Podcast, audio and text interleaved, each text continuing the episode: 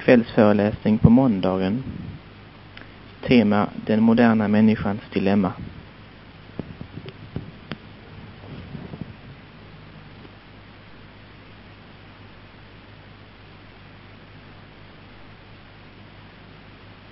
Whichever's easiest for you.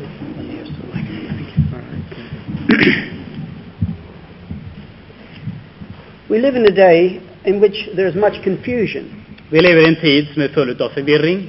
but many people do not realize that this confusion has arisen out of very specific background.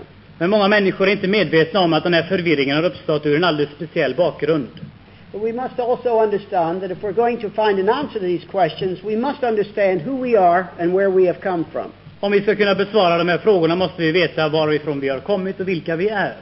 People will act pretty consistently upon the basis of their presuppositions. Människor handlar ganska konsekvent utifrån sina förutsättningar. And most people catch their presuppositions the way a child catches measles. Och de flesta människor får sina förutsättningar och uppfattningar ungefär på samma sätt som ett litet barn får mässlingen. They get their presuppositions either from their family or the culture without thinking about them. De får sina grundläggande värderingar från sin kultur, från sina föräldrar, utan att egentligen tänka på dem. But wise people choose their presuppositions because where, where they will come out in their thinking depends upon the presuppositions which they have. Men kloka människor de väljer noggrant sina förutsättningar för sitt tänkande, för det som kommer ut ifrån dem är sådant som de måste ha valt sig till. As I speak about presuppositions, what I'm talking about is the, the general viewpoint we have of the universe in which we live. När jag talar om dessa förutsättningar så talar jag om de grundläggande värderingar som ligger till grund för det universum i vilket vi lever. I'm talking about our worldview. Jag talar om vår världsbild, vår världssyn. And each person has a worldview. Och var människa har en världsbild. Even if not everyone has analyzed what his worldview is. Det är knappast så att alla har analyserat vad de har för en världsbild. And I would like to speak for a moment of what, this, what my series of lectures will be. Och jag vill tala något ögonblick om vad de här ämnena kommer att handla om. The fir- tonight is an introduction Ikväll är det alltså en inledning, introduktion, as to where we have come from at our point of history. som vill tala om vart vi har hamnat, var vi har hamnat utifrån historiska perspektivet. and something of the choices that are before us. Och några av de valmöjligheter som ligger framför oss. And then tomorrow night I'll talk on the problem of metaphysics Och imorgon kväll kommer jag att tala om problemet, det metafysiska problemet. and the answer that Christianity has for this. Och det är svar som kristendomen ger på det här. And the next night I will speak on morals, the prob- modern man's modern man's problem of morals and the Christi- Christianity's answer for this.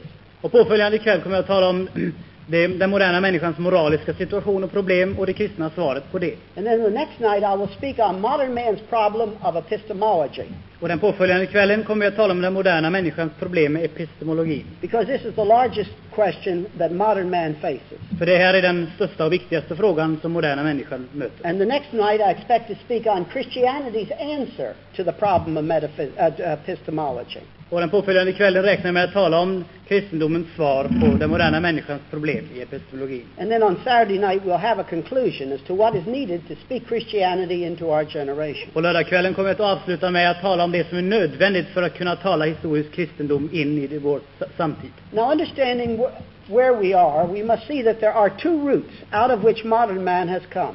För att förstå var vi är måste vi ha klart för oss de två rötter som ligger till grund för vårt nuvarande förhållande. And the first is the root of science, and the second, the root of philosophy. Och den första roten är vetenskapen och den andra är filosofin. And I'll speak of science first. Och låt mig börja med vetenskapen. We must understand that modern science began at the time of Galileo and Copernicus. Vi måste förstå att den moderna vetenskapen började tillsammans med Galileus och Copernicus. And these men had a special, had a, certain vision, a certain viewpoint of the world. Och de här männen hade en speciell världssyn eller världsvision. And uh, Alfred North Whitehead or J. Robert Oppenheimer, neither of whom are Christians, yet nevertheless, they would say that there, is, that there was a certain base uh, which gave these men the possibility of beginning modern science. Whitehead och Oppenheimer, fast ingen utav dem är en kristen, sa att det fanns en viss förutsättning för att dessa män, Copernicus och Galilei, kunde börja en vetenskap. And as Alfred North Whitehead has expressed this, he says that all these men believed that the universe was created by a reasonable God, and therefore, uh, therefore it was possible to discover the truths of the universe by reason. Och både och Whitehead säger att de, det de hade gemensamt, Galilei och Copernicus, det var att de trodde att Gud ha- hade på ett resonabelt, rationellt sätt skapat universum och att de därför hade en grund för att börja ta itu med att studera det. Now, all the men who founded modern science had this viewpoint. Alla de som föregår den moderna vetenskapen hade den här It utgångspunkten. was true not only of Galileo and Copernicus, but it was true of Newton and it was true of Faraday. Det var sant inte bara utav Galileo och Copernicus utan också Newton och Faraday. It was true of Kepler. Och sant när det gäller Kepler. So all the way up to the time of modern time, modern scientists have had a certain viewpoint. Så fram till den moderna tiden har vetenskapsmännen haft en speciell världssyn, världsbild. Let me repeat that the universe was created by a reasonable God, Universum var skapat av en intelligent Gud and therefore it was possible to find out the truth of the universe by reason. och därför kunde man med förståndsgåvorna fatta och förstå universum. Now that was the epistemological base upon which modern science was born. Det var den epistemologiska grunden på vilken modern vetenskap började. And this led them to a certain presupposition. Och det ledde fram till en viss förutfattad mening, ett förutfattat ställningstagande. And their, their presupposition was the uniformity of natural causes in an open system. Och den här förutsättningen det var att det fanns eh, uniforma orsaker i ett öppet system. Or if you're working in the area of physics, the best way to express it would be the uniformity of natural causes in a limited time span. Eller för att uttrycka det fysiskt, en, eh, enstämmigheten av orsaker i en begränsad tid och rumdimension. In other words, there's a cause and effect universe, Det finns alltså ett universum består av orsak och effekt. and so it's a universe of order, Så det är ett universum som är i ordning. and yet everything is not a cosmic machine. Men allting är inte bara en kosmisk maskin. God was able to act into the universe that he had made. Gud var kapabel att handla i det universum som han hade skapat. But also, all these men up through Faraday believed that man could act into the universe by choice. Men alla dessa män upp till Faraday trodde att även människan var fri till att handla i detta universum. And therefore, man could change the order of the events of the universe by an act of his choice. Så människa, människor kunde genom en viljehandling, genom att välja, förändra historien. And this is important in regard to God, Och det är väsentligt i relation till Gud, but it's also important in regard to man. men det är också väsentligt i relation till människan. In other words, now we have in the modern, uh, the birth of modern science, the concept that the universe has order, but it is not just one big cosmic machine. Så vi har här begreppet i den moderna vetenskapens begynnelse, att det finns ordning i universum, men att det inte bara är en stor maskin. Now let's go over to the side of philosophy, Låt oss gå över till filosofin, and we go back to the Greeks. och vi får gå tillbaka till grekerna. And perhaps we could speak of Plato most of all. Och kanske vi kunde tala om Plato mer än någon annan. And Plato put down the proposition that unless there is an absolute, the particulars have no meaning. Och Plato la ner det som en grundförutsättning, att om det inte fanns absoluta värden så fanns det inga partikulära. Now, when we talk of particulars, we mean each individual thing in the universe. Och med partikulära menar vi de enskilda detaljerna i universum. So the microphone would be a particular, Mikrofonen skulle vara en partikulär, the chairs would be a particular, stolarna, the molecules that make up the chairs would be a particular, de molekyler som ingår i stolarna skulle vara partikulär, and every man is a och particular. varje människa är det. And that, what, the, what uh, Plato said was that unless you find an absolute to relate these two, these things have no meaning. Och det Plato sa att om det inte finns någon absolut standard utifrån vilken de här sakerna kan värderas så är de meningslösa. Now, actually, Jean-Paul Sartre said the same thing in more modern terms. Eh, Jean-Paul Sartre säger samma sak men i moderna termer. He said if you have a finite point, it has no meaning unless it is in relationship to an infinite reference point. Och han sa att om du har en begränsad, en finit punkt så är den bara värdefull om jag har en infinit punkt att referera den till. Now, we must see that this has something to say, not only in regard to morals, but in regard to the meaning of the metaphysical universe. Det här rör inte bara moraliska frågor utan det rör hela det metafysiska universum. It has something to say about the meaning, the meaning of existence, Det har att göra med varandets problematik and very especially the meaning of the existence of man, och alldeles speciellt när det gäller människans varande and the meaning of every individual man and woman in this room. och var enskild människas närvaro i det här rummet. But also, Plato's, Plato's concept and John Paul Sartre's concept comes in not only to the area of metaphysics and morals, but in the area of epistemology. Men det är som Plato Sartre säger, det kommer inte bara in när det gäller metafysiska och moraliska frågor utan även epistemologiska frågor. If there's no absolute, there is no way of being sure that we know.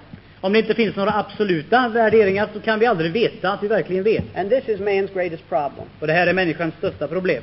Now, up, the, up until the fairly recent past, all the old classical philosophers had three things in common. Fram till den relativt närliggande förflutna hade dessa filosofer någonting gemensamt. First, they believed in rationalism. För det första så trodde de att det fanns en rationell sätt att gå omkring det hela. I'm talking about the non-Christian philosophers. Jag talar om de icke-kristna filosoferna. They believed in rationalism. De trodde på rationalism. And that is that man, though he is finite, can begin from himself Och det innebär att en människa, fast hon är begränsad, kan utifrån sin egen utgångspunkt and gather his own particulars och samla sina egna partikulära, enskilda delar and then make his own universals. och sedan skapa sina egna absoluta. And this is rationalism. Det är rationalism. And especially the rationalists rejected any knowledge from outside of man, Och rationalisten han förnekar någon annan kunskap än den som finns inherent i människan själv. and especially they rejected any concept of knowledge from God. Och definitivt förkastar man varje möjlighet till kunskap från Gud. Now that's rationalism. Det är rationalism. Now let's think of the word reason, which was the second thing they all had in common. Låt oss eh, tänka på det andra ordet, nämligen här förnuft, som vi har, de har gemensamt.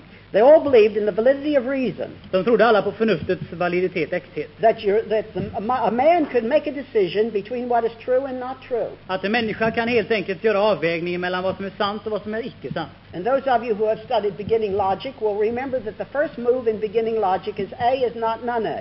Och ni vet, som ni som studerat logik, att det första i logiken är att A är, är inte icke A. In other words, that reason has validity. Med andra ord, förnuft finns det en grund för. So now these classical philosophers were rationalists and they believed in the validity of reason. Så de var rationella och de trodde på förnuft. But then there was a third thing they had in common. Men så fanns det en tredje sak som de hade gemensamt. They believed that on the basis of rationalism plus reason, they could come to a unified field of knowledge. De trodde att genom att vara rationella och använda förnuftet kunde man komma till ett homogent system utav kunskap. In other words, they would be able to put forth a circle inside of, of which was all of knowledge and all of life. Med andra ord, man skulle kunna teckna upp en cirkel inom vilken allt som finns av liv kan inrymmas. And the classical philosophers, uh, up until our own era, all had this viewpoint, no matter what school of philosophy uh, they held. Och de klassiska filosoferna fram till vår egen tid hade alla den här gemensamma grunden, oberoende av var de kom ifrån. We can think of the High Renaissance, and we can think of the Enlightenment, and in both of these, they were very optimistic that man, by the basis of rationalism plus reason, was going to achieve his own complete answer. Och både renässansen och upplysningstiden kan vi se att man tillsammans, rationalism och förnuft tillsammans skulle kunna komma fram till slutgiltiga svaren. Now we come to two changes, one in science and one in philosophy. Så kommer vi då fram till de två förändringar, en i vetenskapen, en i filosofin, som äger rum. And to understand where you came from as modern people, you must understand both of these shifts. Och för att kunna förstå var ni som moderna människor har kommit ifrån, måste ni förstå bägge dessa förändringar. So let us now come to science. Låt oss komma då till vetenskapen till först. We said that the old scientists, Copernicus and so on up to Faraday, believed in the uniformity of natural causes in an open system. Vi såg att de gamla vetenskapsmännen, de ansåg att det fanns lika, eh, likformiga orsaker inom ett öppet system. The change came, and science then moved into believing in a uniformity of natural causes in a closed system. Och den förändring som inträder, det är helt enkelt det att istället för att ha varit ett öppet system, blir det nu ett stängt system. Now notice that the early scientists would have all rejected this. De tidiga vetenskapsmännen skulle ha förnekat och förkastat en sådan framställning. This new view of science did not give the birth to modern science. Och den här nya vetenskapen ligger inte till grund för. It was the other view that gave the birth to modern Det science. var den gamla synen som gav upphov till vetenskapen. But almost universally now, science has accepted the uniformity of natural causes in a closed system. Men all, universellt har nu vetenskapen accepterat den här enformiga orsakskedjan i det slutna systemet. And on the basis of this presupposition, there's no place for God. Och i det systemet finns det inget utrymme för Gud. But uh, there's no place for man either. Men det finns inte heller något utrymme för människan heller. Because man is a part of the cosmic machine. För människan är en del av den kosmiska maskinen. And you can think of, for example, the new writer, uh, the, the uh, Harvard uh, writer B.F. Skinner, who has written Beyond Freedom and Dignity. En man som B.F. Skinner som har skrivit om bortanför frihet och värdighet. And he has carried this concept of man being a part of the cosmic machine uh, to its logical conclusion. Och han har dragit ut det här att människan är en del av den kosmiska maskinen till sin logiska slutledning. And largely, today, science views man as either chemically determined or psychologically determined. Och vetenskapen säger därför om människan idag att hon är antingen psykologiskt förutbestämd eller på något annat sätt. The Marquis de Sade, or the Marquis de Sade, however you pronounce, want to pronounce his name, emphasized the chemical determinism. Marquis de Sade han sa det att det är fråga om kemisk determinism. Francis Crick emphasizes the chemical determinism. Francis Crick, kemisk förutbestämdhet. Uh, Freud and Skinner would emphasize a, a, scient- uh, a psychological determinism. Freud och Skinner skulle hålla sig till den psykologiska förutbestämningen. And some of them hold a combination of both. Och en del har en kombination av båda. But it all comes to the same place, and that is man is just a part of a, of a cosmic machine. Men det slutar på samma ställe, nämligen att människan bara är en del av den kosmiska maskinen. And there's no place for man as man. Och det finns ingen plats för människan som människa. Now, this is the general view in which you have been raised. Det här är den allmänna världssyn i vilken du är uppvuxen. You may not have thought of these presuppositions, but they're about you on every side. Du kanske inte har tänkt på det här, men det är det som omger dig runt omkring. Now, let's move over to the side of philosophy. Och då går du in i filosofin. We said the old classical philosophers believed in three things in common Vi såg att de klassiska filosoferna hade tre saker gemensamt. rationalism, rationality leading to a unified field of knowledge. Rationalism som leder till ett enhetligt kunskapsfält.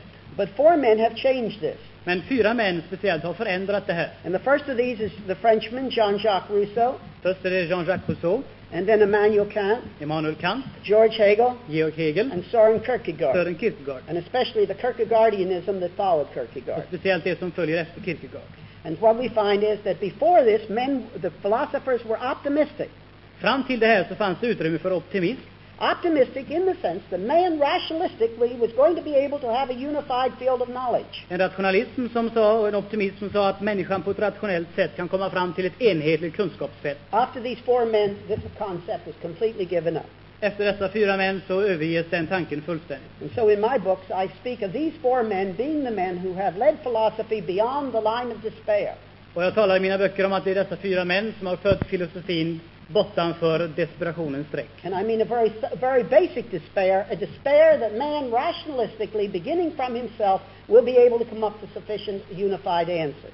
Och det är en desperation som, inte längre, som säger att människan inte längre kan komma fram till enhetliga värderingar på grund av sin rationella ståndpunkt. Now let's think of these four men for a moment. Låt oss tänka på de här fyra ett ögonblick. First of all, Rousseau. Först Rousseau. Rousseau saw that there was the danger uh, that everything was going to be considered merely a machine.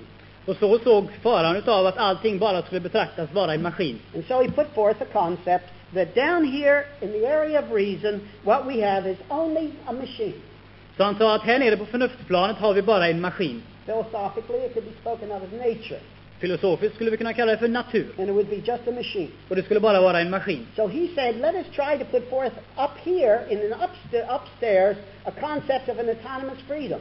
Så låt oss projektera, säger han, att här uppe någonstans ovanför det här nedre planet skulle vi kunna ha något som har att göra med frihet. Now notice the reason begins to die. Så hans förnuft här börjar liksom vackla. Because you cannot, with your reason, bring together the concept of an autonomous machine and yet an autonomous freedom. Man kan inte ha en maskin som sköter sig själv här nere samtidigt som en fri vilja som är självbestämd där uppe. So reason began to be lost. Så man började förlora förnuftsgrepp. a terrible tension between the autonomous machine and the autonomous freedom. Och det blev en slitning mellan den självstyrande maskinen och den självständiga viljan. Rousseau had a tremendous influence. Han hade ett vitt inflytande. He influenced Immanuel Kant. Han hade inflytande över Immanuel Kant. In the area of art, he influenced the painter Gauguin. När det gäller konst så var han över Gauguin. We can think of the Bohem- Bohemian, the Bohemian world, uh, the concept that the great man is the man who breaks all rules. Vi kan tänka oss det som hände i den bohemska världen, där den store mannen är den som bryter alla regler. And this led, led into the hippie world in 1964 in Berkeley, California. Som mynnar ut i hippiekulturen 64 i Kalifornien. And all this flows out of, out of Jean-Jacques Rousseau. Och allt det här kommer från Jean-Jacques Rousseau. Now, Immanuel Kant took it further. Immanuel Kant, han gick ett steg längre. And so he put forth the concept of a phenomenal and a noumenal world. A phenomenal and noumenal world. Maybe we just left that. There's Alltså, no- Immanuel Kant, han ställer fram en, en, också en tvådelad värld. and in the phenomenal world is the, would be the area of science. Och i den nedre världen skulle vara vetenskapens utrymme. But in the noumenal world is the concept is the area of meaning and value. Men i den övre skulle då finnas värderingar och mening. And he tried to bring these two things together. Och han försökte få de här två tillsammans. But his failure as a philosopher was he found no way ever to bring them together. Men hans misslyckande som filosof var att han aldrig lyckades sammanjämka de två. And with Immanuel Kant, we come to the end of the attempt to give unity in the field of knowledge. Och med Immanuel Kant kommer vi till slutet av det försöket att förena kunskapen. This brings us to Hegel. Och det för fram till Hegel. And Hegel says the trouble is we've been thinking epi- epistemologically the wrong way all the time. Och Hegel säger det att rent epistemologiskt har vi tänkt på fel sätt hela tiden. Now, all the old philosophers believed that the whole central emphasis had to be on a contrast between truth versus non-truth. De klassiska filosoferna ansåg att det hela var en fråga om att finna balansen mellan det som var sant och det som var icke sant. If this is true, the opposite is false. Om det är sant så är mots- motsatsen fel. In morals, if this is right, the opposite is wrong. Rent moraliskt, om det är rätt så är det fel. But Hegel says, let's change all this. Men Hegel säger låt oss förändra allt det här. And what we will have is a thesis. Och det vi ska ställa fram är en tes. And the thesis will set up an antithesis. Och tesen i sig ställer upp en antites. And the answer, answer will always be a synthesis. Och svaret på det här kommer alltid att vara en syntes. And truth dies. Och sanningen dör därmed. Classical truth, in the sense of antithesis, came to a conclusion. Klassisk sanning i begreppet motsatsförhållande kom till ett slut. Instead of that, truth will always be synthesis. Så sanning kommer alltid från och med nu vara en syntes. And let us just say that George Hegel has completely won on both sides of the Iron Curtain. Och Georg Hegel har vunnit framgång på bägge sidor av järnridån. It is not only the dialectical materialism of communism which follows Hegel, Inte bara den dialektiska materialismen kommer ifrån Hegel, but his, his way of thinking has pretty well won the field in, on this side of the Iron Curtain as well. men hans tänkande har också nått framgång på den här sidan av järnridån. Now this brings us to Kierkegaard and those who followed him. Det här leder fram till Sören Kierkegaard och de som följer honom. Kier- Kierkegaard, or those who followed him, finished this, this change of, of uh, thinking. Kierkegaard och de som följer honom, de avslutar den här tankebanan. And here we find here we find the idea that in the area of reason will reason will always lead to pessimism. I den nedre våningen så att säga, där säger han att förnuft kommer alltid att leda till pessimism. So you put forth the concept of a non-reason. Så man tänker sig ett område där det är icke förnuft, icke reson. optimism will always be in the area of non-reason. Och allt vad optimism heter kommer alltid att finnas i förnuftslösa området. So you see the thing, the tension that began with Jean-Jacques Rousseau now has come to conclusion. Så det är den spänning som börjar med Rousseau, den har kommit till en, ett, en, en slutpunkt. Optimism will always be a leap in the dark. Optimism kommer alltid vara så att säga ett språng ut i mörkret. You cannot bring your reason with you. Man kan inte ta förnuftet med sig dit. In reality, what it results in is a faith in faith. Så vad det hela blir fråga om är att man har tro på tro. Not so much a faith in something, Inte så mycket tro på någonting, but faith in faith. utan tro på att det finns något att tro. Because reason has come to a failure. För förnuftet har stannat kort där och lagt av. So man in his pride in the high renaissance and in the, uh, and in the uh, age of enlightenment has come to a conclusion. Så under renässansen och upplysningstiden kom människan småningom fram till sin, i sin stolthet en slutledning. In the age of reason, they said reason will conquer all. På den tiden så sa man att förnuftet kommer att övervinna allting. By the time you get to this, reason is shut up to a very small part of life. Men när man kommer hit hen så är förnuftet bara en liten, liten bråkdel av liv. Avklippt ifrån mening, från absoluta värderingar i det moraliska, uteslutet från all möjlighet att på ett reellt sätt kunna känna till och ha kunskap om. So in a very real way, what we can say is that the thing which marks modern man is the death of reason. Så det vi kan säga om den moderna människan är att förnuftet har dött. Reason is kept in the area of scientific formula, Förnuftet består i vetenskapliga former, but in everything that makes life, life worth living a human life is outside of the area of reason. men allt som gör mänskligt liv värt att leva ligger utanför förnuftsområdet. So down here, man, if you think of man downstairs, Om du tänker dig människan här nere i bottenvåningen, you end with some form of determinism så har du någon slags förutbestämning för människans existens. or some form of behaviorism, Eller någon slags beteendekontroll. some form of reductionism. Någon slags nedvärdering utav henne. What is a man? Vad är en människa? Well, a man is only the molecules that make him up. Människan är bara de molekyler som hon består utav. So if you're going to understand man, you bring him to reduction, Och om du ska förstå människan så får du helt enkelt baska ner honom. and all man is is the energy particles which construct him. Och det enda du har kvar när du har blött upp honom ordentligt det är de molekyler som han består utav. I do not know if you know George Wald, Jag vet inte om ni känner till George Wald. but he's one of the most outstanding professors at Harvard University. Han är en av de mest framstående professorerna vid Harvard. And he and I were lecturing together to a group of non-Christians in Acapulco in Mexico about a year ago. Vi undervisade tillsammans en grupp icke-kristna studenter i Acapulco i Mexiko. And in the midst of George Wald's lecture, what he said is Shakespeare, Shakespeare is, was just a collection of molecules. Och det han sa var att Shakespeare består bara utav en samling molekyler. And that's all. Och det är allt. Matter of fact, he went further and he said Hamlet was written by a collection of molecules called Shakespeare. Och faktum är, att Hamlet skrevs utav en samling molekyler kallade för Shakespeare. So down here, for modern man, that, that's all man is. Och det är allt som återstår för den moderna människan. So now let us think of, we must realize, then what about, what about this big thick line I have made here? Men vad är då den här tjocka linjen som jag har dragit mellan de två avdelningarna? If anyone would ask me the mark of modern man, I would say it's that big thick line. Och om någon skulle fråga mig vad som är kännetecknande för den moderna människan skulle jag säga det är den här tjocka linjen. Because by making this thick line, I'm saying there is a complete dichotomy here. För genom att göra den här linjen så säger jag att det är en absolut avskildhet, en dikotomi mellan de här två. Det finns ingen som helst möjlighet att få information från det ena till det andra. Det finns ingen osmos mellan de två.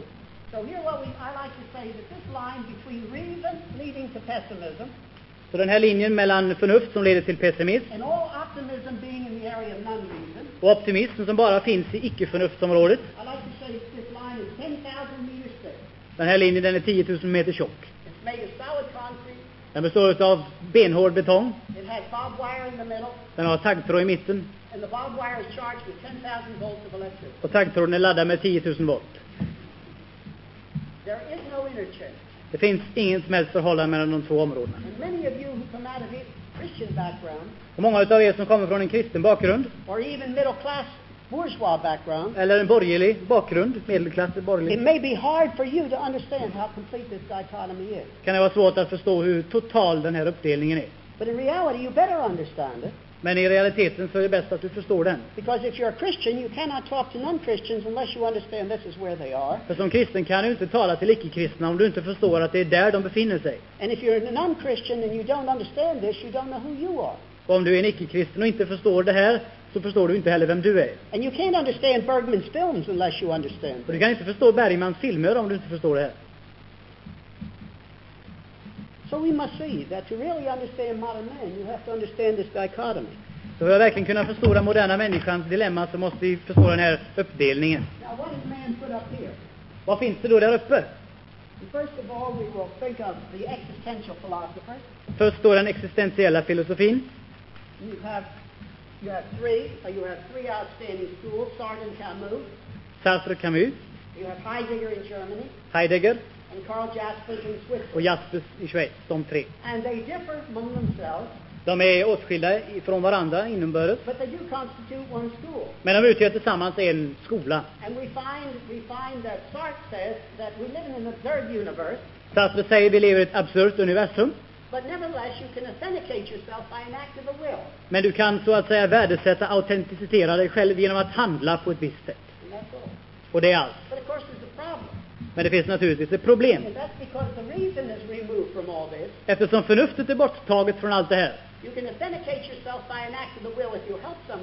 så kan du antingen autentisera dig själv genom att göra någonting som hjälper någon, men du kan lika gärna göra genom att tortera dem till döds. Så det är inte en särskilt lyckosam lösning. We find that we find that Heidegger, in his earlier time, uh, stressed that there's a feeling of the angst, the German word angst, in the universe.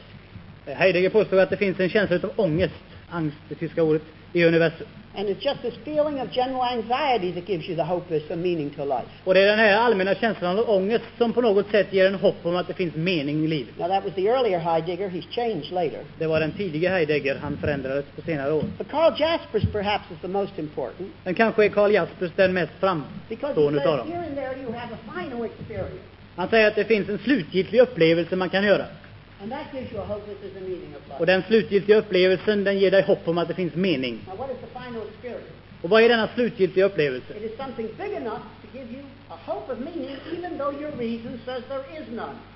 Det är en tillräckligt stor upplevelse som ger dig ett hopp om att det finns någonting meningsfullt, fastän ditt förnuft säger att det finns inget meningsfullt. Some play, like. Det kan vara att eh, åka och se på något speciellt ställe. You have a feeling, Man har en känsla, big, it's big feeling, en stor upplevelse. and it gives you a hope there's a meaning to life even though your reason says nonsense. Och det ger dig hopp om att det finns någon form av mening i, i livet fastän ditt förnuft säger att det är nonsens. But this is terrible too, Men det är också fruktansvärt. because perhaps the morning after you had your final experience, you can think back and say, I had a final experience. För det kan ju vara så att dagen efter du har haft upplevelsen så ser du tillbaka på gårdagen och säger igår hade jag en upplevelse. Men kom ihåg att den här slutgiltiga upplevelsen är fullständigt avklippt ifrån förnuft. So it's an experience without being able to talk to yourself about the content of the experience. Så det är en upplevelse som du inte ens kan tala med dig själv om till dess innehåll. All you can say is, I had an experience. Det enda du kan säga är att jag upplevde någonting. Last night, had an experience. Igår kväll hade jag en upplevelse. Six months later, it isn't quite as strong. Sex månader senare så är det inte lika starkt längre. Six months ago, I had an experience. För sex månader sedan hade jag en upplevelse. A year later, Ett år senare, six, one year ago, I had experience. för ett år sedan, så gjorde jag en upplevelse. So this isn't very happy either. Och det här är inte heller någon särskilt lycklig lösning på problemet. The next man that came was Aldous Huxley. Den nästa man så kommer det är Aldous Huxley. And Aldous Huxley put forth a concept Och han ställde fram ett begrepp. Man kan, han säger att så vitt man kan ha dessa upplevelser så ofta man vill ha dem,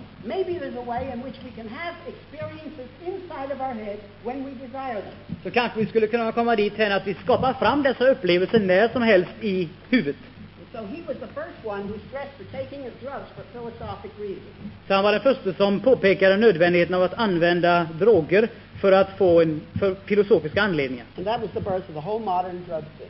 Och det var födelsen till den moderna drogkulturen. Back in 65, 66, when I would lecture at a university like Stanford, 65-66 när jag undervisade på Stanford-universitetet till exempel, where there were so many, drug, so many drugs being taken, det fanns så mycket narkotika på marknaden. all the really bright ones understood that they were following Aldous Huxley as a philosophic concept. Alla de som hade det väl ordnat här uppe fattade att de följde Aldous Huxleys grundläggande filosofi. I'll speak in a little bit later as to what's happened to the drug scene. Lite senare kommer jag nämna vad som har hänt med den här drogkulturen. But just to say that the next step in all this was the Eastern religious experience, Nästa steg i det här det är de österländska religionernas upplevelseformer. transcendental thought, Transcendental tanke. Eller andra österländska religionsupplevelser. Men de är precis likadana som drogkulturens upplevelser, för de försiggår bara inne i skallen. Har ingenting att göra med objektiv verklighet och sanning. Det är bara någonting i skallen på dig. Och det är fullständigt avklippt från hela människan och framförallt då förnuftet. Så efter Kierkegaard så är det många lösningar som ställs fram. Men de är allihopa samma i det att de är avskilda från förnuft. Vi kan tänka oss en modern teologi. Och modern teologi är på precis samma sätt. It uses religious terms. Den använder religiösa termer, It uses uh, Christian terms. använder kristna termer. And yet at the same time, that never, in no way is there ever an area of, that's open to verification or falsification. Men det finns aldrig något område i den här moderna teologin där man kan säga det är fel, det är riktigt, det är sant, det är falskt. The whole religious experience again in your own head.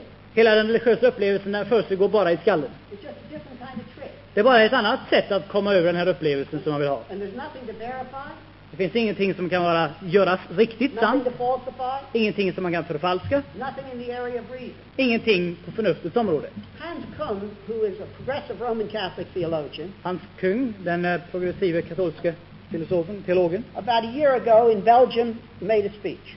talade för ett år sedan i Belgien och sa bland annat följande. And he said, I believe in the physical resurrection. Jag tror på den fysiska uppståndelsen.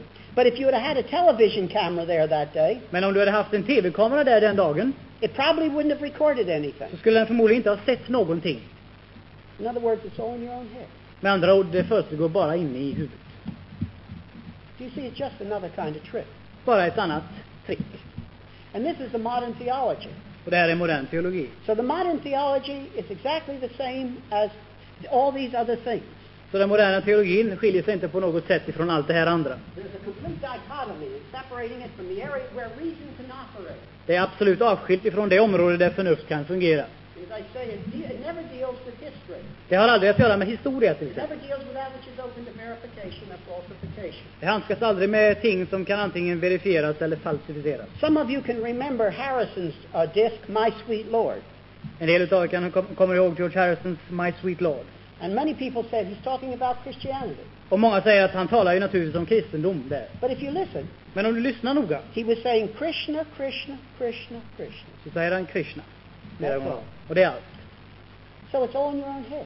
Så det är bara inne i huvudet. It can be one or the other. Det kan vara antingen eller. It doesn't make any difference. Spelar ingen roll. All it is is an experience, Det enda det är, det är en upplevelse. A different kind of experience. En annorlunda form av upplevelse. But- But an experience as much as the final experience of Carl Jaspers or the drug experience of Aldous Huxley. Men en upplevelse lika rejäl som den slutgiltiga upplevelsen av Jaspers eller Aldous Huxley. Now, this has been taught to our world for three or four generations. Det här har man nu konsekvent undervisat i tre, fyra generationer i vår värld. It begins down with the children's books. Det börjar nere bland barnböckerna. Man is only a machine. Människan är bara en maskin. Man is only an animal. Människan är bara ett djur. Man is a machine. Människan är maskin. That's all. Det är allt som finns.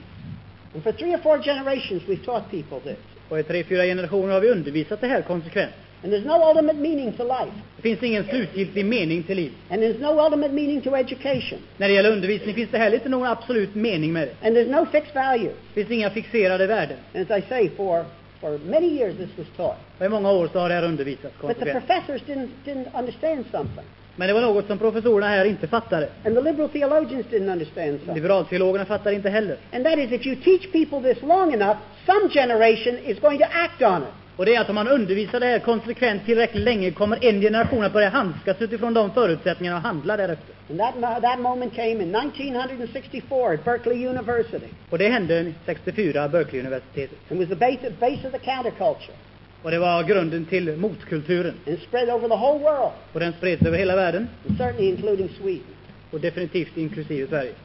And this began, began when the, that generation began to practice what they had been taught. När den generationen började leva ut vad de hade fått undervisat sig. No meaning to life, Ingen mening med liv, no fixed values, inga fixerade värden. and they just went out into the streets. Så de gick ut på gatan. And this was the birth then of the hippie culture in 1964. Det var hippiekulturens födelse. And it's a very interesting thing that the professors, first of all, began to clap. Och i början så klappade professorerna händer åt det här. And then in, by the time the hippie culture reached Columbia University, Och vid den tiden då hippiekulturen nådde fram till Columbia-universitetet the, the, youngsters, the young people began to burn the professors' thesis papers. så började de unga människorna att bränna upp sina papper och avhandlingar och professorernas likadel. And then the professors stopped clapping. Och då slutade de applådera. But the professors had no way to say what was right and what was wrong. Men professorerna hade heller inte längre någon möjlighet att säga vad som var rätt och vad som var fel. The young people were only saying, only acting on what they had been taught. Och de unga människorna handlade bara utifrån de värderingar som de fått sig inpumpade. So down here, what we find is man is only a computer.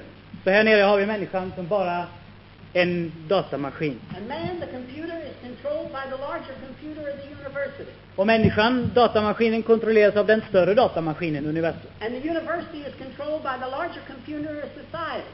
Och universitetet kontrolleras av den större datamaskinen, samhället. Och det är allt som finns kvar. Now that's modern man. Det är den moderna människan. But notice something else dies when you do this. Men notera att det är någonting annat som dör när du gör det här. What you find is up here. Här uppe, i övre våningen, Upstairs, something also dies. där dör också någonting. And what dies is. Och det som dör, det är, det är kategorier. Because categories have to do with the reason. Kategorier har att göra med förnuft. So there's no moral category. Finns inga morala kategorier. There's no certainty between right and wrong. Det finns ingen säkerhet mellan vad som är rätt och vad som är fel. You can think of you can think of Antonioni's film Blow Up, for example. Tänk på Antonionis film Blow Up. That's exactly what he was talking about. Det var precis exakt vad han sa. But it's not only that there's no moral category, Men det är inte bara det att det inte längre finns några moraliska kategorier. but there's no categories on the meaning of life. Det finns heller inga kategorier när det gäller livets mening och livets värde. Because in this area also you're separated from reason. För också på det här området är det avskilt från förnuft. But the third thing is you're separated in the area of epistemology from how we know. Men det tredje är att man blir avskild ifrån möjligheten att veta, att kunna känna till. And there's no categories in our knowledge either. Och det finns inga kategorier i kunskapen heller. And this is really an awful place to live. Och det här är ett fruktansvärt, fruktansvärt ställe att leva i på. It's an ocean without a shore. Det är en ocean utan några som helst stränder. It is always black. alltid svart. We cannot be sure of how we know. Vi kan inte vara säkra på att vi vet någonting. When science stopped having Christianity as its epistemological base, När vetenskapen inte längre hade kristendom som sin epistemologiska grund, it moved to positivism. så flyttade den över till positivism. And positivism is very proud Och positivism var en stolt framställning, that it was naive. men den var naiv samtidigt. And the great philosophic thinkers like Michael Polanyi have, have shown that positivism is a total failure. Och stora tänkare som Polanyi har sagt att det, eller visat att det är ett fruktansvärt misslyckande. So the thing which marks this generation at the present time more than anything else is a cynicism of knowledge. Så det som idag präglar vår samtid, det är en cynism när det gäller kunskap. You can think of the films that portray this. Tänk på de filmer som talar om det här. You can think of Ju- Juliet of the Spirits by Fellini, Juliet och andarna utav Fellini. The Hour of the Wolf by Bergman. Vargtimman utav Bergman. These were all stressing the same thing. De sa allihopa samma sak. Modern man cannot tell the difference between reality and fantasy. Nämligen att den moderna människan har inte längre någon möjlighet att skilja mellan verklighet och fantasi. We have come, we have come to a climax of cynicism in the area of Vi knowledge. har kommit till en klimax i cynismen när det gäller kunskap. This is modern man. Det är den moderna människan. Modern man is left being only the impersonal plus time plus chance. Moderna människan är bara det opersonliga plus tid plus slump. And that's all there is. Och det är allt som finns kvar. Whether he puts it in religious pantheistic words Vare sig han sätter det i religiösa panteistiska termer or the scientific words that everything is only the energy particle, eller de vetenskapliga termerna att allting är bara energipartiklar. in both cases it's a pan-everythingism, I båda fallen så är det en panalltingism. and man is left with only being the impersonal plus time plus chance. Och människan är bara det opersonliga plus tid plus slump. Now what does this mean for us in the area of society? Vad innebär det här för oss i samhällssituationen? Because these things have tremendous repercussions in sociological fields. För de här sakerna har fruktansvärda efterverkningar i de sociologiska studierna. And I'll give you a little rule, Låt mig ge er en liten tumregel. and it's a rule that will always stand. Och det är en tumregel som alltid kommer att stå. And that is, if there is no absolute whereby to judge society, Om det inte finns någon absolut standard med vilken vi kan bedöma samhället, society is absolute. då är det samhället som är det absoluta. Let me say it again. Låt mig säga det en gång till. If there is no absolute whereby to judge society, Om det inte finns någon absolut standard med vilken vi mäter, värderar samhället, society is absolute. då är det samhället som är det absoluta. And that's a horrible place in which to live. Och det är ett fruktansvärt tillhåll. If we do not have an absolute, Om vi inte har någon absolut standard, then we're left with very few choices. då har vi väldigt få valmöjligheter kvar.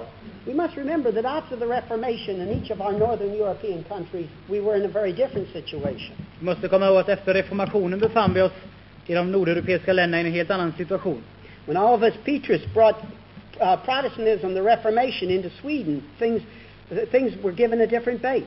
När Laus Peter förde evangelium till det här landet så fick det hela ett annat perspektiv. And that's true in all the northern European Och det är countries. sant när det gäller samtliga nordeuropeiska länderna. There was a man by the name of Samuel Rutherford in Scotland, Skottland fanns det en man med Samuel Rutherford. and he said he put forth the concept uh, of lex rex, Och han förde fram eh, Lex Rex, konungalagen. and the law is king. Det är lagen som är kung. Why could he say this? Varför kunde han säga det? Because he had the Bible. Därför att han hade Bibeln. So there was something to judge society by. Så det fanns någonting med vilket man kunde mäta och värdera samhället. And on that basis, our northern European culture has had more freedom than any culture has ever had. And yet, up, up until our own day, it has not led to chaos. Och med den här bakgrunden så hade vår nordeuropeiska kultur mer frihet än någon annan kultur någonsin har haft. Och fram till den här dagen så har det ännu inte lett till kaos, denna fridom. The freedom we have known in northern Europe was based expressly upon the, the realization that these men believed there was something whereby to judge society, so there was a form.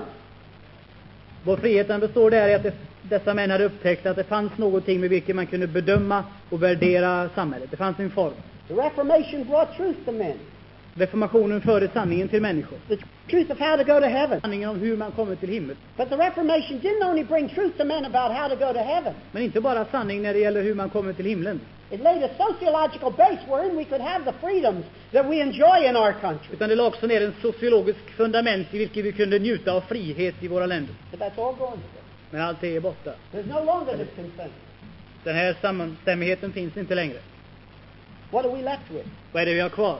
Sociologically, there are only three other possibilities when we do not have an absolute. När vi inte längre har en absolut standard så har vi bara tre möjligheter kvar rent sociologiskt. The first is hedonism, Det första är hedonism, njutningslyst. and that is everybody does what he wants to do. Nämligen var och en gör vad som faller honom in. But you cannot build a society upon hedonism. Men man kan inte bygga ett samhälle på hedonism.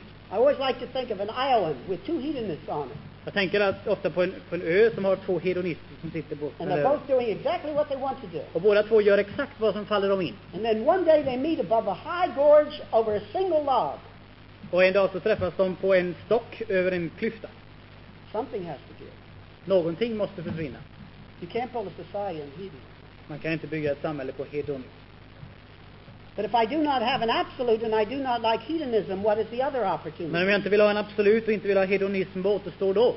Well, the next opportunity is the absoluteness of the vote of the 51%. Jo, det nästa är, det är 51 procents auktoriteten och absolutheten. But this is not a great thing either, Men det här är inte heller något större because it means Hitler was right if he had a majority of the German vote in killing the Jews. För det innebär att Hitler hade rätt när han hade majoriteten av det tyska folket i att döda judar.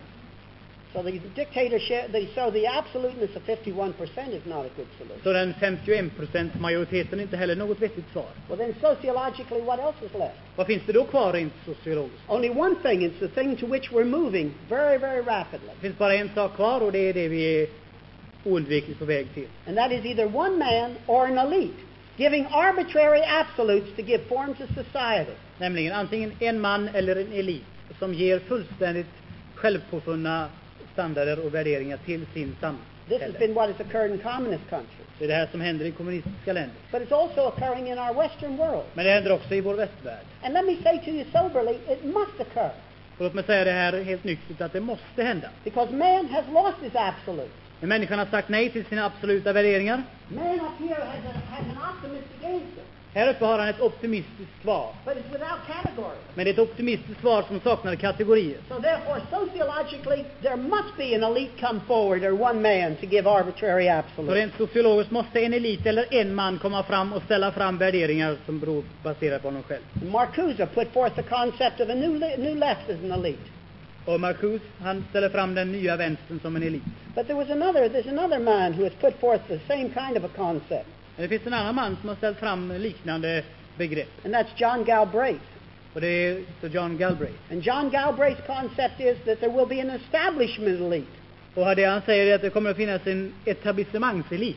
not a right, Inte rätt, but an establishment elite, utan en samhällsetablerad elit. in which the academic world I vilken den akademiska världen and the intellectual world, och den intellektuella världen, and especially the scientists, de eh, vetenskapliga specialisterna, plus the state, plus staten, will set the arbitrary absolutes. kommer att resa upp alla de standarder som faller dem i smaken. And I don't think there's any doubt about the fact that we're watching this develop year after year in all of our countries in the West. tvekan om att vi ser det här hända i våra egna västerländska länder. But you must understand these men are also modern men.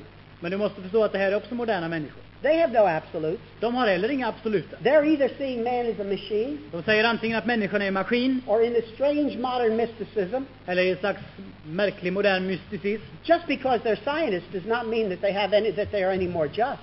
Bara för att de råkar vara vetenskapsmän finns det inget som säger att de är mera rätta och rättfärdiga. And this is coming very quickly. Och det här kommer mycket snabbt. In my book, The Church at the End of the 20th Century, I den bok jag skrev som heter The Church at the End of the 20th Century I stress the various ways in which modern man is open to manipulation.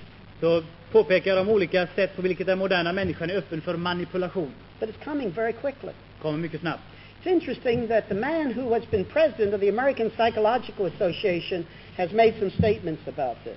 Det är intressant att lägga märke till att den som har varit ledare för den amerikanska psykologiska federationen har sagt en del saker om det här. He's a professor at New York University, Han är professor vid New York-universitetet and he is one of the outstanding men in psychology in the world. och han är en av psykologins framstående i världen. His doctor name is Dr. Kenneth Clark. Hans namn är Dr. Kenneth Clark. And he says we now, science has come to the place where we can lessen the negative factors of man and we can strengthen the positive factors by the giving of drugs. Han säger att vi har kommit dit här i vetenskapen att vi kan förstärka de positiva och förmindra de negativa faktorerna hos en människa genom givande utav droger. And so therefore drugs should be given to people in order to to cause, allow the state to do with them exactly what it wants to do. Så därför skulle man ge, bör man ge människor droger för att staten skulle få göra med människor vad staten vill. This is not a long way off. Och det här är inte särskilt långt borta. No less a thinker than Arthur Kessler has suggested that drugs be put into the dri- drinking water. Ingen mindre än Arthur Kessler har påstått att det vore vettigt att lägga droger i drickvattnet. In California at this particular time, Vid den här tiden i Kalifornien, certain criminals that, they, that are not open to control att kriminella element som inte är öppna för kontroll have electrodes put into their head får elektroder inplacerade i skallen. and they're controlled outside the prison. Och utanför rummet finns det en kontrollmekanism. This is not tomorrow. Det är inte imorgon. It's all here today. Det är redan här idag. Its only thing is that the manipulation is not as complete as one day we may unhappily think it will probably be. Det som är saknas är att den här manipulationen inte är så total som vi har anledning att befara att den en dag kommer att bli. The great things of the computers, electronics, make control much more easy. Datamaskinerna, elektroniken gör kontroll av det här slaget mycket enklare.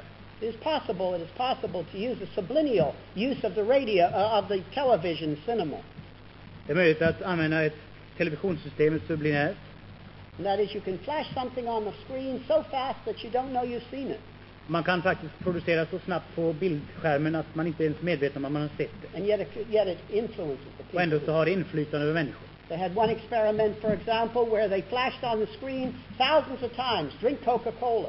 Man satte på en bildskärm tusen gånger snabba små blinkar, drick Coca-Cola. Nobody knows they've seen it. Och ingen utav dem som var där visste vad de hade sett. But after the cinema was over, the, co- uh, the Coca-Cola machines for blocks around were completely empty. Men efter det att den här filmen var över så var Coca-Cola-maskinerna i flera kvarter tomma efteråt. Now, drink Coca-Cola, what does it matter? Dricka Coca-Cola, vad spelar det för roll? But you could say anything. Men man skulle kunna säga vad som helst. But don't you see it's John Galbraith? Ser du inte att det är John Galbraith? The intellectuals, Den intellektuella eliten, especially the academic world, speciellt den akademiska världen, especially science, vetenskapen, plus the state. plus stat. But don't you see it has to be something like this? Ser du inte att det måste vara något av det här? If you have no absolutes, Om det inte finns några absoluta, hedonism will not work. hedonism kommer inte att fungera. 50, the 51% will not work. 51% majoriteten fungerar inte. All that is left is the possibility of, a, of an elite uh, or an individual giving arbitrary absolutes. Så det enda vi har kvar, det är en elit eller en individ som ger villkorliga absoluta Now, värden. let's think of what has happened in the young people's world. Vad har hänt i ungdomsvärlden? A few years ago, there were two big drives in the world that gave hope to the young people. För två år sedan fanns det två stora rörelser som gav hopp åt den unga generationen. The first was the drug world, Den första var då naturligtvis and the second drogkulturen was the new left. och den andra var den nya vänstern. And in the drug world, it was not only taking drugs for uh, to take drugs; it was an ideological solution. Det var inte bara en fråga om att ta droger för drogernas skull utan det var en ideologisk slutledning. Timothy Leary had this position, Timothy Leary tog upp den här positionen and he still has this och position. han har den fortfarande. And that is, if you could just give drugs to everybody, all our problems would be solved. Och det han sa i princip var att om vi ger droger åt var och en så har alla våra problem lösts automatiskt. And then you had the other side, the new left, who said if we just could make everybody go to the new left, every all the problems would be Den nya solved. vänstern sa att om vi kunde få alla över på vår sida då skulle vi ha våra problem lösta. But both of these have come to a, a, a, a wall. Men båda de här rörelserna har kommit till ett stopp, en vägg, en mur. The Rolling Stones had a festival in Altima in California, Rolling Stones hade en så kallad festival i Altima i Kalifornien. and the Hells, Hells Angels killed a lot of people. Och Hells Angels, den här motorcykelgruppen, de kom in och dödade mängder av människor. And the Rolling Stone magazine came out the next issue and said we have lost our age of innocence.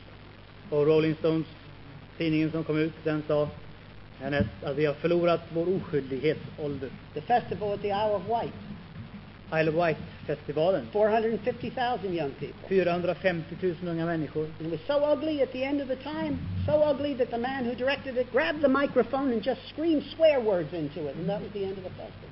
Och det var en så fruktansvärd historia att den som var chef för det hela slutet bara ställde sig upp och gapade svordomar ut ur mikrofonen. There's lots of people still taking drugs. Finns mängder som fortfarande är i drogkulturen. And in America, for example, it's growing younger and younger where they begin. Och i Amerika så är begynnelseåldern lägre och lägre. But the idea of taking drugs as an ideological solution is finished. Men som en ideologisk slutledning och möjlighet så är det en omöjlighet. The New Left, and especially in the United States, ended in the bombing at Wisconsin in 1970. 1970, bombing Wisconsin, kom den nya vänstern till en stopp. And the young people turned away. Unga människor vände ryggen helt enkelt. So both of the hopes are gone. Så bägge hoppen, de har försvunnit. And where does this leave the young people? Och vad lämnar det här den unga generationen? It leaves them in a great vacuum of apathy. Det lämnar dem i ett vakuum av apati. Perhaps you could think of the Beatles. Beatles till exempel, tänk på dem. First of all, they were just they were just a rock band from Liverpool, Från början så var det bara ett rockband från Liverpool. and then they were philosophers, Sen blev de filosofer. and they took drugs as their answer, Och svaret var droger. and it did not work. Och det funkar inte. So they went into the Eastern religious Så experience, de travade in i de österländska religionerna. and it didn't work. Och det funkar inte heller. So they made so then they just made the the, the cinema the, the uh, uh, Yellow Submarine, Så då gjorde de den här filmen, eh, The Yellow Submarine. and then the group broke up. Och sen så delade man på sig. There's no answer. Det finns inget svar.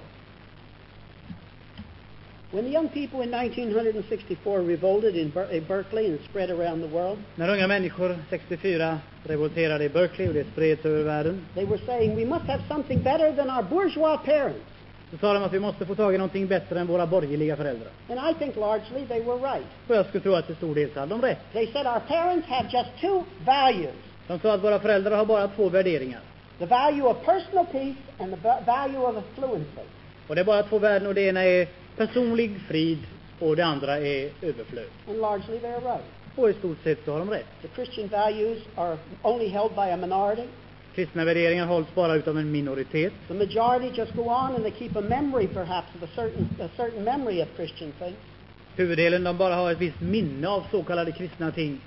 But they have lost the real Christian values. Men de har lost de verkliga, förlorat de verkliga kristna And värderingarna. what you have left is the personal peace and affluency. Och det du har kvar det är personlig frid och överflöd. But what about the young people? Men vad när det gäller de unga människorna, den unga Young people generationen? have come around in a circle. Jo, de har kommit full cirkel. They revolted against these, against the bourgeois background out of which they came. De revolterade mot den borgerliga bakgrund från vilken de kom. But what is the, for most of the young people today in their apathy, what are their values? Men vad finns det då kvar för den unga generationen i apati? Same thing. Precis detsamma. Personal peace and affluency. Personlig frid och tillräckligt överflöd. It's two different lifestyles. Två olika livsstilar. Long hair against short hair. Långhåriga och korthåriga. The young people with a promiscuous sexual life. De unga med sin promiskuitet, The young people smoking the marijuana. med marijuana. But they're bourgeois. Men de är borgerliga. They're the new bourgeois. Det är de nya The borgerlighetens two lifestyles are against each other. De två livsstilarna, de är emot varandra. But sociologically, they support each other. Men sociologiskt så stöder de varandra. Because both of them, both of them have only these two horrible values of personal peace and affluency. För båda har bara dessa äckliga värderingar. Personlig tillfredsställdhet och överflöd. And we're left in this position. Och det är den här positionen vi är kvar. This is who you are. Det är vem du är. Did you see Kubeck's of Mechanic, uh, Clockwork Orange? Såg du The Clockwork Orange av Stanley Kubrick? Do you remember Alex? Kommer du ihåg Alex? There was only two possibilities for Alex. Det fanns bara två möjligheter för honom. Either, either he was to run wild, to rape and to murder and to torture people. Antingen så skulle han löpa amok, döda, våldta, slå ihjäl. Chaos in society. Kaos i samhället. Or he'd be conditioned into a machine. Eller också att han blir transformerad till att vara maskin. And that's exactly where we are in society today. Och det är exakt den position vi har i samhället idag. There's only two possibilities.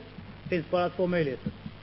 You remember I said that people will act upon the presuppositions which they have. Du kommer ihåg att jag sa att människor kommer att handskas och handla utifrån de förutsättningar som de har blivit givna. And there are only two great presuppositions before us in our Western society today. Och i vår västvärld idag finns det bara två stora förutsättningar kvar. Either there is an infinite personal God who has spoken, Antingen så finns det en obegränsad, infinit Gud som har talat. or everything must be explained on the impersonal plus time plus chance. Eller allting måste förklaras utifrån det opersonliga plus tid plus slump. There are no other final alternatives. Finns inga andra slutgiltiga alternativ. And if we choose the impersonal plus Um, time plus chance, Om vi väljer det opersonliga plus tid plus slump we must, must go mathematically in the direction that I have described tonight. Så måste vi av matematisk nödvändighet gå i den riktning som jag har beskrivit. Either you have an infinite personal God who has spoken in propositions, Antingen så har vi en infinit obegränsad Gud som har talat i klara propositioner. or you are only a machine of the impersonal plus time plus chance. Eller du är bara en maskin av det opersonliga plus tid plus slump. And it must be God speaking in propositions. Det måste vara Gud som talar i klara propositioner. The Bible must not be seen just as a quarry out of which you have your own emotional experience. Bibeln kan inte bara vara en gruva ur vilken du får dina egna subjektiva personliga upplevelser. Because if you see the Bible that way, För om du ser Bibeln på det viset, it's only up here. så finns den bara där uppe i övervåningen. It's just one more trick, Det är bara ett trick till för att lura dig själv. and that is all. Och det är allt. No. Either, either you are left with either you have a personal God who has spoken in proposition, Antingen så finns det en personlig Gud som har talat i propositionella termer, or you're left with meaninglessness. eller du är kvar med meningslöshet. Whether you express that meaninglessness in Eastern religious terms or in Western scientific terms. Vare sig du uttrycker den meningslösheten i österländska mystiska ordalag eller i vetenskapligt västliga. And the only absolutes that there will be for society are the sociological, um, arbitrary absolutes. Och de enda möjligheter och absoluta värden som finns kvar, det är samhällets egna villkorliga. Modern man has chosen the impersonal plus time plus chance. De moderna människorna har valt att hålla sig till det opersonliga plus tid plus slump. And there's no meaning to anything. Och det finns ingenting som är meningsfullt. And specifically, there's no meaning to man. Och speciellt så finns det inte längre någon mening med människan. And specifically, there's no meaning to you. Och det finns ingen mening med dig heller. You've got to live your life under that. Och du måste leva ditt liv under de förutsättningarna. So it's either the personal God who has spoken in propositional terms, Antingen en personlig Gud som har talat i propositionella termer, or it is man, it is you coming to this other place. eller du, människan, kommer till en annan plats, den andra platsen. And for those of us who are Christians, För de av oss som är kristna, we feel, we feel overwhelmed that modern man has put himself in this position. vi är överväldigade utav att den moderna människan har placerat sig i den här situationen. My, man was made in the image of God. Människan är skapad till att vara i Guds avbild. Man is great. Människan är stor. Modern man has put himself down in this other position. Moderna människor, har- men den människa har placerat sig i bottenvåningen. And remember, there's only the two alternatives. Men kom ihåg, det finns bara två alternativ. And where is modern man? Var är den moderna människan? Did you see Fellini's Satyricon? Såg du Satyricon, Fellini? Remember, the anti-hero, toward the end of the film, had his friend die. Antihjälten lät sin vän dö på slut. And he said at that time, oh, how far he lies from his destination now. Och han säger, åh vad långt borta han är från sin destination nu. And I would just like to say about modern man, Det skulle jag säga om den moderna människan. and about you if you've chosen the impersonal plus time plus chance. Och om dig, om du har valt det opersonliga plus tid plus slump. Oh, God, Och Gud, how far you lie from your destination now. vad långt borta du är från din destination nu.